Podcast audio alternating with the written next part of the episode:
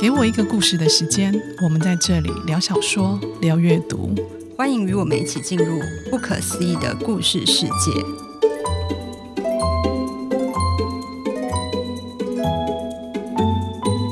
大家好，你现在听到的是给我一个故事的时间，我是婷婷，我是彬如。今天的故事蛮特别的，它蛮轻的，不止故事轻，我觉得书籍的厚度也蛮轻薄的，它大概只有3万字吧。对，差不多，很好读。然后我大概2个小时就读完了，它是一个可以轻轻松松看完的一本书。可是呢，它里面很扎实的讨论了不少议题，像是被贴上标签LGBT， 还有主流啊、非主流啊、小团体、小圈圈这种议题，他有提到。那我们今天要聊的书是皇冠文化发行的，作者是年森英，书名是 NA 不适用。NA 你要不要先解释一下是什么意思啊？其实 NA 就是一个缩写，这个缩写是 not applicable 或者是 not available， 就是不适用、不适合。那什么时候我会看到这个字啊？应该是我看到我们找的推荐人，有人就说你在用 Excel 的时候，如果你在输入错误的时候，就会出现 NA， 对，这就是不适用、不适合。好，这是一本日文翻译小说，那这本书有入围第167届的芥川赏。第3集的时候，我们有聊到那个《愿能尝到美味料理》，它也是芥川的作品嘛，可是那一本有得奖。对，这本是入围。这2本书某种程度也是蛮类似的。对，因为芥川赏其实主要就是针对中短篇比较文学性的作品，那这些作品通常故事的情节都比较平淡，但是都会在里面藏着作者想要探讨的社会议题。比如说我们之前聊的《愿能尝到美味料理》就是在讲微妙的人际关系，那今天这一本也是，它的故事简单，可是读完非常的引人深思。好，那我们先来介绍一下作者吧。作者年森英，他非常年轻，他1994年出生，所以他今年还不到30岁，才29岁。2022年呢，他就以 NA 这个作品踏入文坛，这部作品就拿下了文学界新人赏，并且入围了芥川赏和三岛由纪夫赏。那因为他才刚踏入文坛，所以找到资料其实不太多，但是年森英呢，因为这一部 NA 获得了非常大的关注，主要是一些非常难取悦的大咖评审都对他一致赞誉，比方像是芥川赏川端康成文学奖的得主青山七惠，他就说这本书充满任何人都无法定义，活生生从肉体中挤出来的金句。那另外一个我很喜欢的作家就是《便利店人间》的作者村田沙也香，他也说对主角以及这部小说而言，最重要而且无法轻易语言化的东西都可以透过故事的力量让它们存在。好多前辈都赞美他。没错。婷婷先介绍一下这次的故事内容好了。其实这个故事没有什么故事性总之故事的主角就是一个叫做松井原香，原就是圆形的圆，香就是香气的香。原香呢，她是一个高2的女学生，她现在正在跟一个学姐尝试交往。那这个原香呢，她很讨厌生理期，所以她就索性不吃东西，反正她其实也不爱吃东西。那她不吃东西就可以让她的体重维持很轻，可能不超过40，这样子生理期就不会来。那也因为她很瘦，又带着一点点中性的特质，所以学校的同学都喜欢叫她王子殿下。那她和这个学姐交往并不是因为她喜欢女生，她其实没有特别喜欢男生或女生，只是因为原香想要找到一个无可取代的人，这个无可取代的人可能不是家人也不是朋友，可以跟他当作伙伴，彼此了解彼此生活。所以这故事我们大家可以知道有几个重点，就是他讨厌血，他有被贴上一些标签，譬如说王子殿下，然后还有他想要找到一个无可取代的人。那我们接下来就针对这几个重点我们来慢慢的聊。故事里面有3个标签，那我想先问你，你觉得什么是标签？我觉得在人类世界里面一定会有标签，因为这么多的人为了要快速区隔这一些不同类型的人，所以要帮每个人分组，那只要分组就会有标签这种东西存在，其实它就是一种分类的依据吧。比如说男生或女生，这就是一个最简单的标签。那标签本身可能是中性的，因为标签并没有特别指涉好或坏嘛。对。可是经过时间，人类的文化或者是价值观，却可能让这个标签产生某一种刻板印象。比如说，讲到男生，通常就会直接联想到那你就不能爱哭。那讲到女生，大家就觉得应该要穿裙子，这应该就是比较浮泛的一种标签想象。标签本身其实没有问题，是标签这个东西给人许多延伸的想象，那这些想象就可能会产生某一种局限或是捆绑。这一本书有蛮大的重点就是在讨论标签这件事情嘛。当你被人家贴上标签的时候啊，就代表那一个人对你有某一些特定的想法，它不见得是一个客观的事实。可是如果你有一个比较坚强的信念或者是信仰，通常这些标签对你应该也产生不了什么作用。就像你刚刚讲的，标签本身就是一种分类，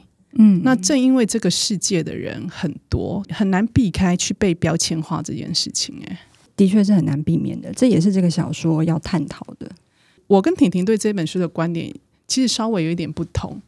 不太一样。对，因为我们两个对标签的想象会有一点不一样。我觉得这也是这个小说很有趣的地方，可能每个人看都会有不一样的感觉。没错，好，那我们先讲第一个标签好了，好，女校王子。好，原乡被同学取了一个绰号叫做松下殿下、松井殿下、松井殿下他们觉得他一脸的王子相，而且他又高又瘦，外形的也很中性嘛。可是因为原乡他念的是女校，那你想高中女校只要稍微有外形中性一点的女生，然后如果她酷酷的话又不多，其实就很容易被女生当成幻想的对象啊。我觉得在女校啊，这个标签蛮合理的啊，很合理。不过我觉得因为冰如你是一个心理素质很强的人，对，我比较不是一个很容易把所有想法往心里去的人。对，但原乡应该就是你的完全的一个大反差。没错，他是你跟他讲什么他都会往心里去的人，就是一个很敏感很纤细的人。其实女校王子这个标签应该是比较偏正面的，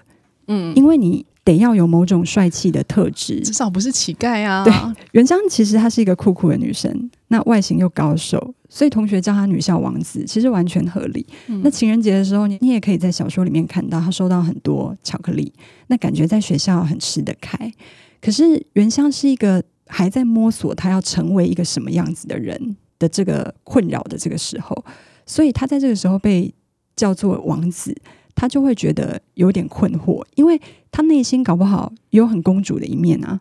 那他就不会想要一直被当做王子。有的时候我觉得标签贴久了，你就会不知不觉的好像就长成那个标签的样子。比如原乡一直被叫女校王子，假设说他突然有一天少女心发作，他可能就会因为这个王子的标签他就会想要隐藏，那这样他就会很累。我觉得这就是标签。原乡的问题在于他根本还不知道自己的样子是什么，可是在那之前他已经被贴上标签了。那如果原乡的个性又是比较细腻，他的确会觉得不舒服。我觉得女校王子这个标签他还没有到那么不舒服，可以接受。对，就可以接受。可是他可能也会产生一点困惑，就是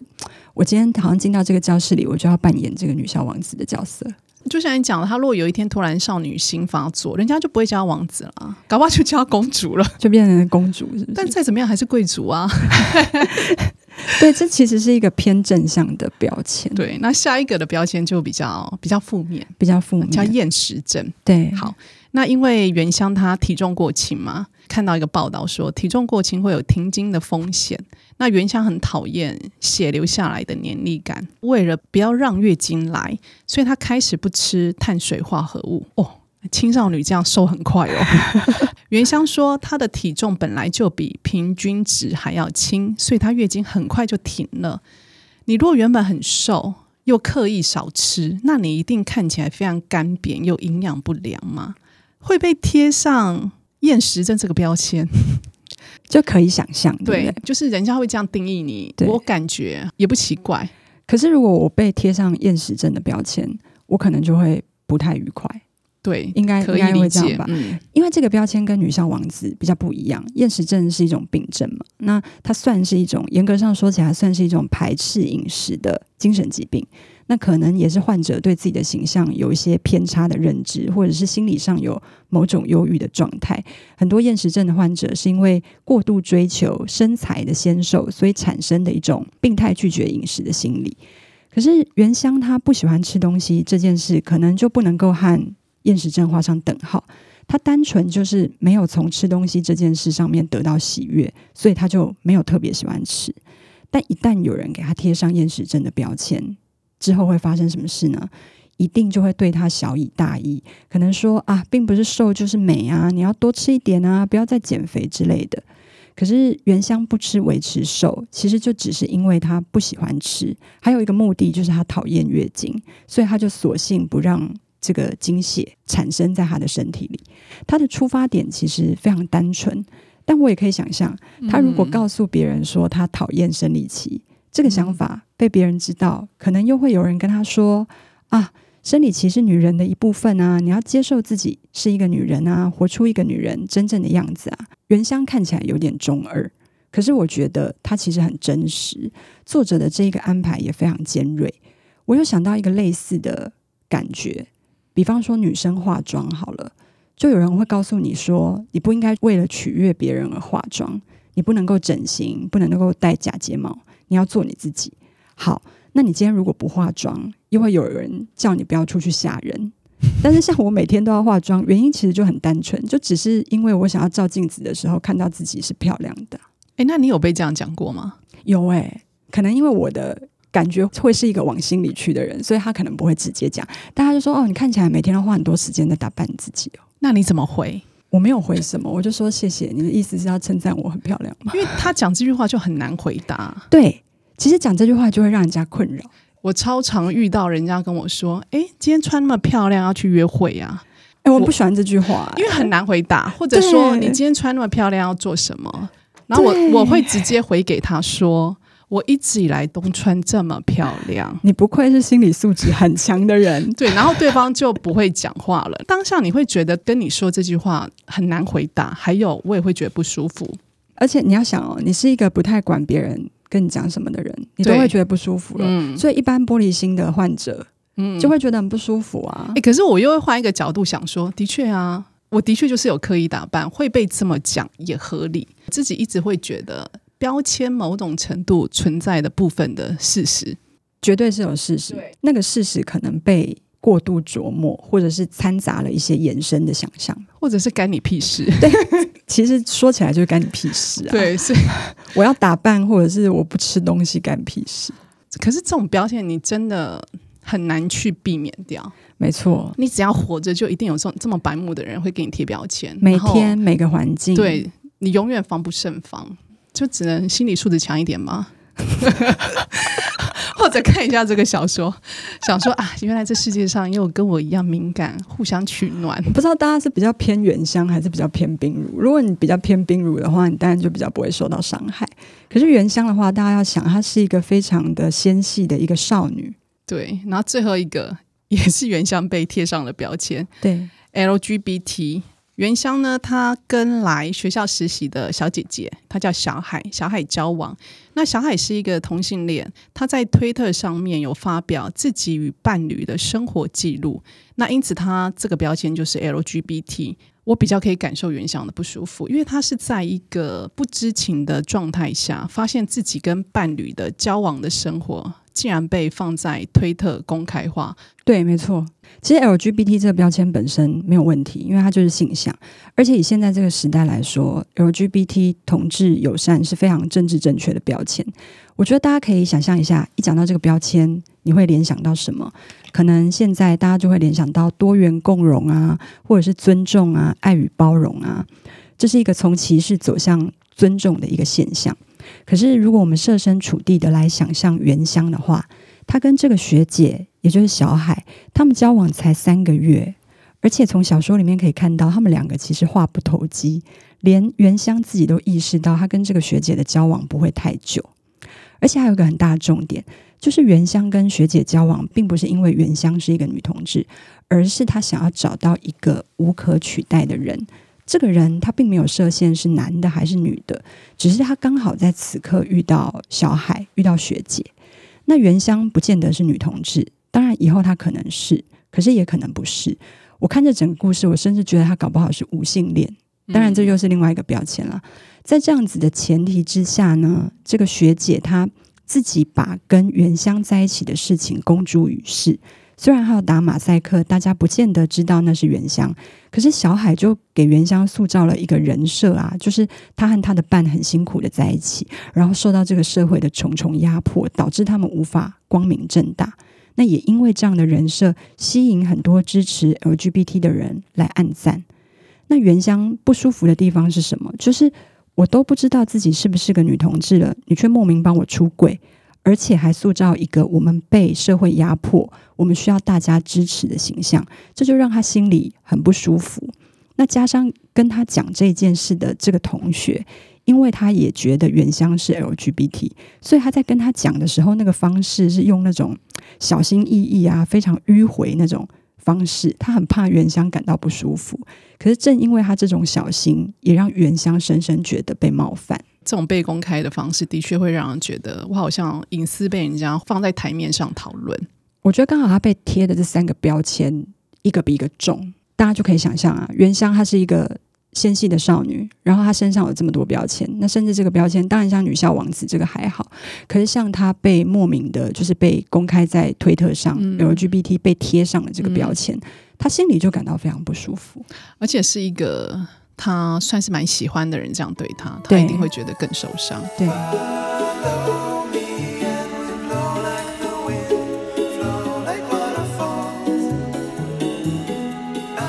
我觉得这个故事有一个非常厉害的地方，就是作者会把少女的那种很敏感又很忧郁的心情写得非常真实。第一个是关于血的这件事情，这个部分有三个小故事可以来延伸。原乡她对于月经是非常排斥的，排斥到她不惜去控制她的食量，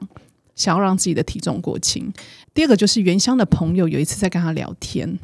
那她这个朋友就跟她说，她在跟男友发生关系的时候，她男友中途突然大叫，因为她的大姨妈来了，男友瞬间兴致就没了。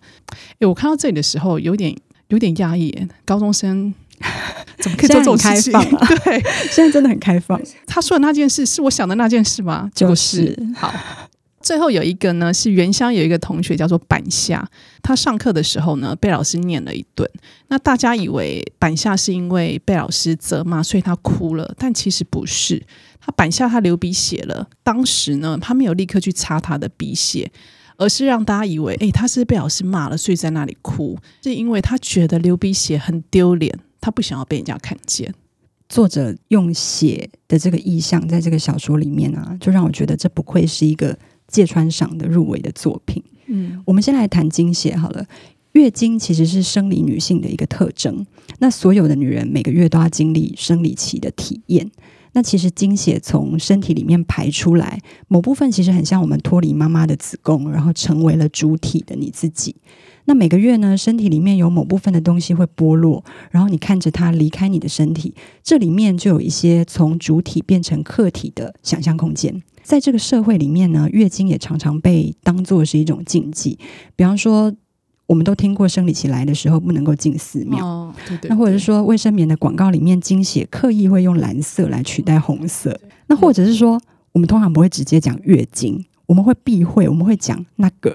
或者是大姨妈，就佛地魔的概念，对，就我那个来了，不会说我月经来了，对不对？那甚至很明显的，原上的朋友跟她男朋友做到一半生理期来了，那男友对她也是充满鄙视啊，这两个人后来也不欢而散。其实月经就让人联想到不洁和禁忌。我觉得原乡对月经的排斥固然是因为生理期很麻烦，因为很黏腻嘛，每个女生都知道，可是其中还有应该是有很多自我认同跟社会认同的问题。一个是说作为一个女性她到底应该是什么样子，那原乡她准备好要作为一个女性了吗？或者是说这个被社会群体勾勒出来的女性的形象，原乡准备好要对号入座了吗？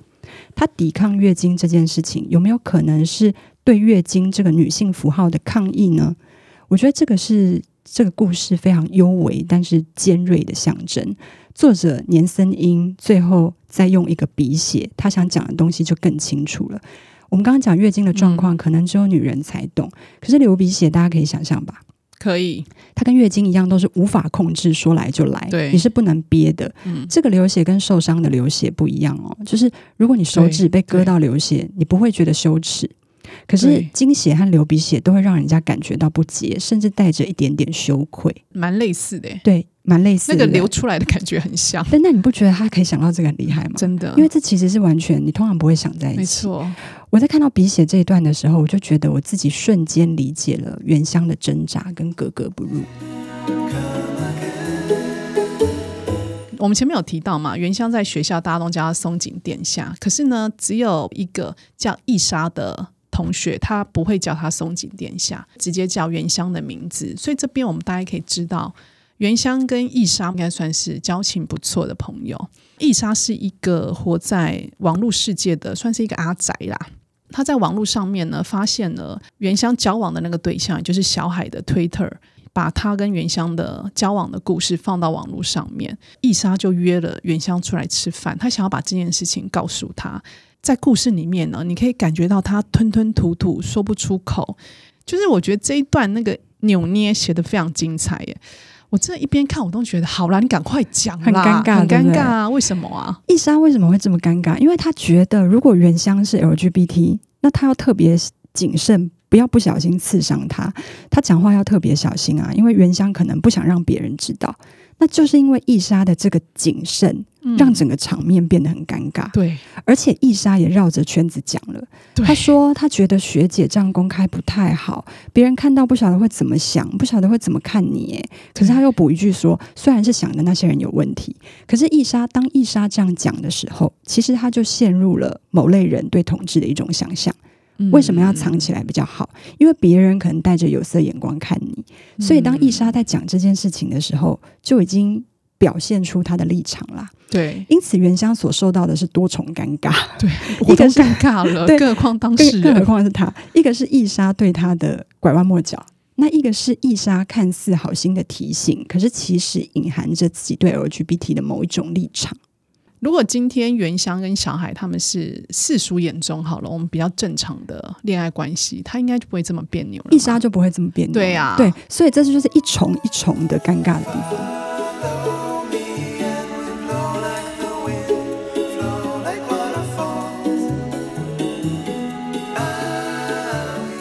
好，我们最后来聊无可取代的人。我看到无可取代的人这六个字，我就觉得原乡真的是一个好早熟的小孩。他在小学的时候呢，小学哦，小学我在干嘛我都不知道他在小学的时候就想要寻找生命中无可取代的人。他是这样定义哦，不是家人，不是友人，也不是恋人，而是无可取代的人。有点哲学耶。我觉得这个无可取代的人是这本小说我觉得很有意思的地方。原乡在小说里面，我一直觉得他很像某一种议题，就是他还不知道自己的样子。他目前的状态是，你把它装到什么容器里面，他就会变成什么样子。这样一个还没有完成的人，可是他却想要先找到一个无可取代的人。这边就可以看出，他很渴望被了解啊。也许是被别人了解，但更重要的可能是他透过别人，他自己了解了自己。所以这个人与其说是恋人，不如说是可以彼此了解彼此生活的一种伙伴关系。如果他自己是独一无二的，他也希望这个人是独一无二的，很像两个孤独的植树可以彼此走在一起。通常我们会把这个无可取代的人当作是恋人，但我们如果在找恋人的时候，我们通常就会伴随很多条件，条件隐隐就会优于这个人的特质，比方说他长得怎么样啊，他做什么工作啊，甚至说他是什么星座啊。可是原乡要找的这个人，可能是能够理解他的怪，他的独特，并且也有自己的怪，自己的独特的人。很难找耶，很难找啊所以原乡可能一辈子可遇不可求啦，都很孤单。故事的最后，原乡跟小海分手后不久，那原乡有一次在那个家居用品店，他遇到了小海。原乡因为月经的经血外漏，小海很亲切的就帮助他。那原乡那时候呢，他非常的充满戒心，他以为小海想要跟他复合，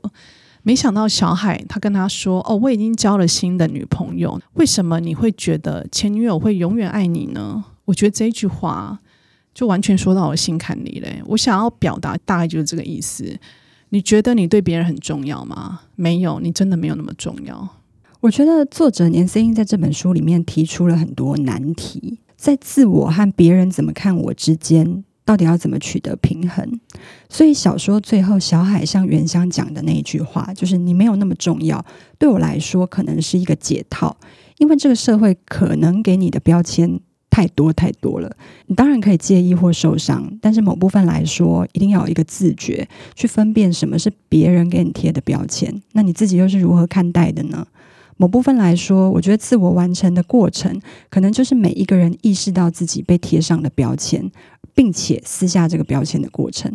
我觉得这是原乡带给我很大的思考。那我自己是属于比较纤细敏感的人，我看到的原乡很像是这个社会有一个女孩的生产线，然后他们想要把原乡放到这个生产线里面，但是原乡非常有自觉和敏感的去做出一些抵抗，或者是一些困惑，或者是疑问，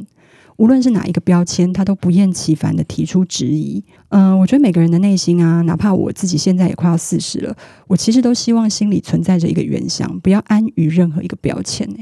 那你觉得原乡是不是很适合跟我做朋友？很适合，因为他会被你影响，就是不要管别人，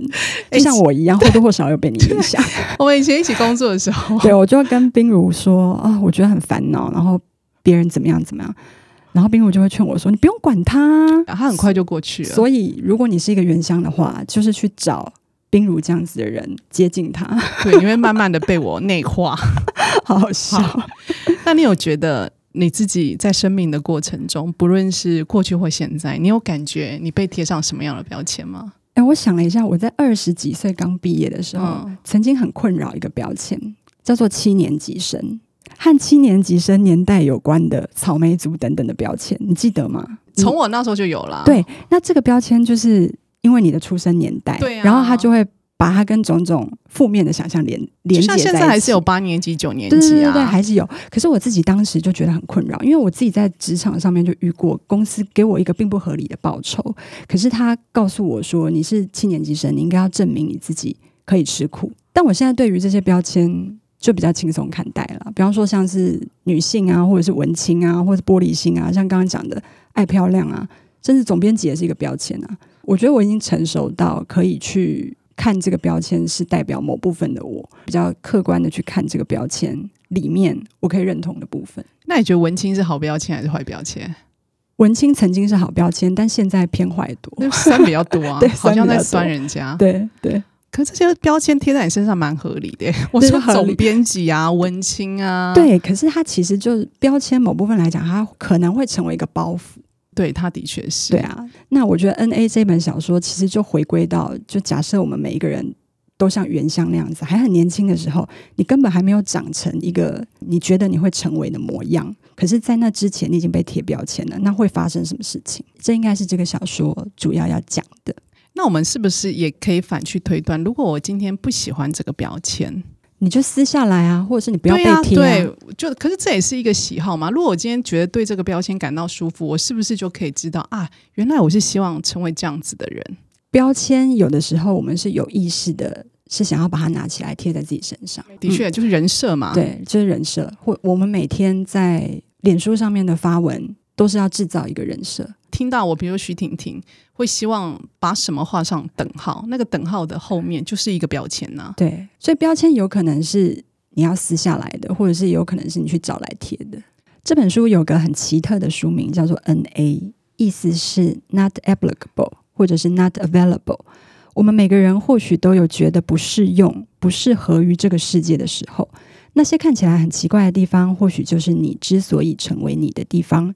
意识到自己的标签，温柔的撕下它们，每一个标签底下说不定就是组成你这个人独一无二的成分。今天我们聊完了，如果你喜欢这个故事，你可以上网络书店或者实体书店用行动支持购买这本书。我们认为阅读是很美好的一件事情，希望你也可以跟我们一起享受这个美好。给我一个故事的时间，今天我们说完了年森英的 NA， 欢迎大家上 IG 搜寻给我一个故事的时间，追踪我们的 IG， 有任何建议也可以留言让我们知道。我们下周见，拜拜，拜拜。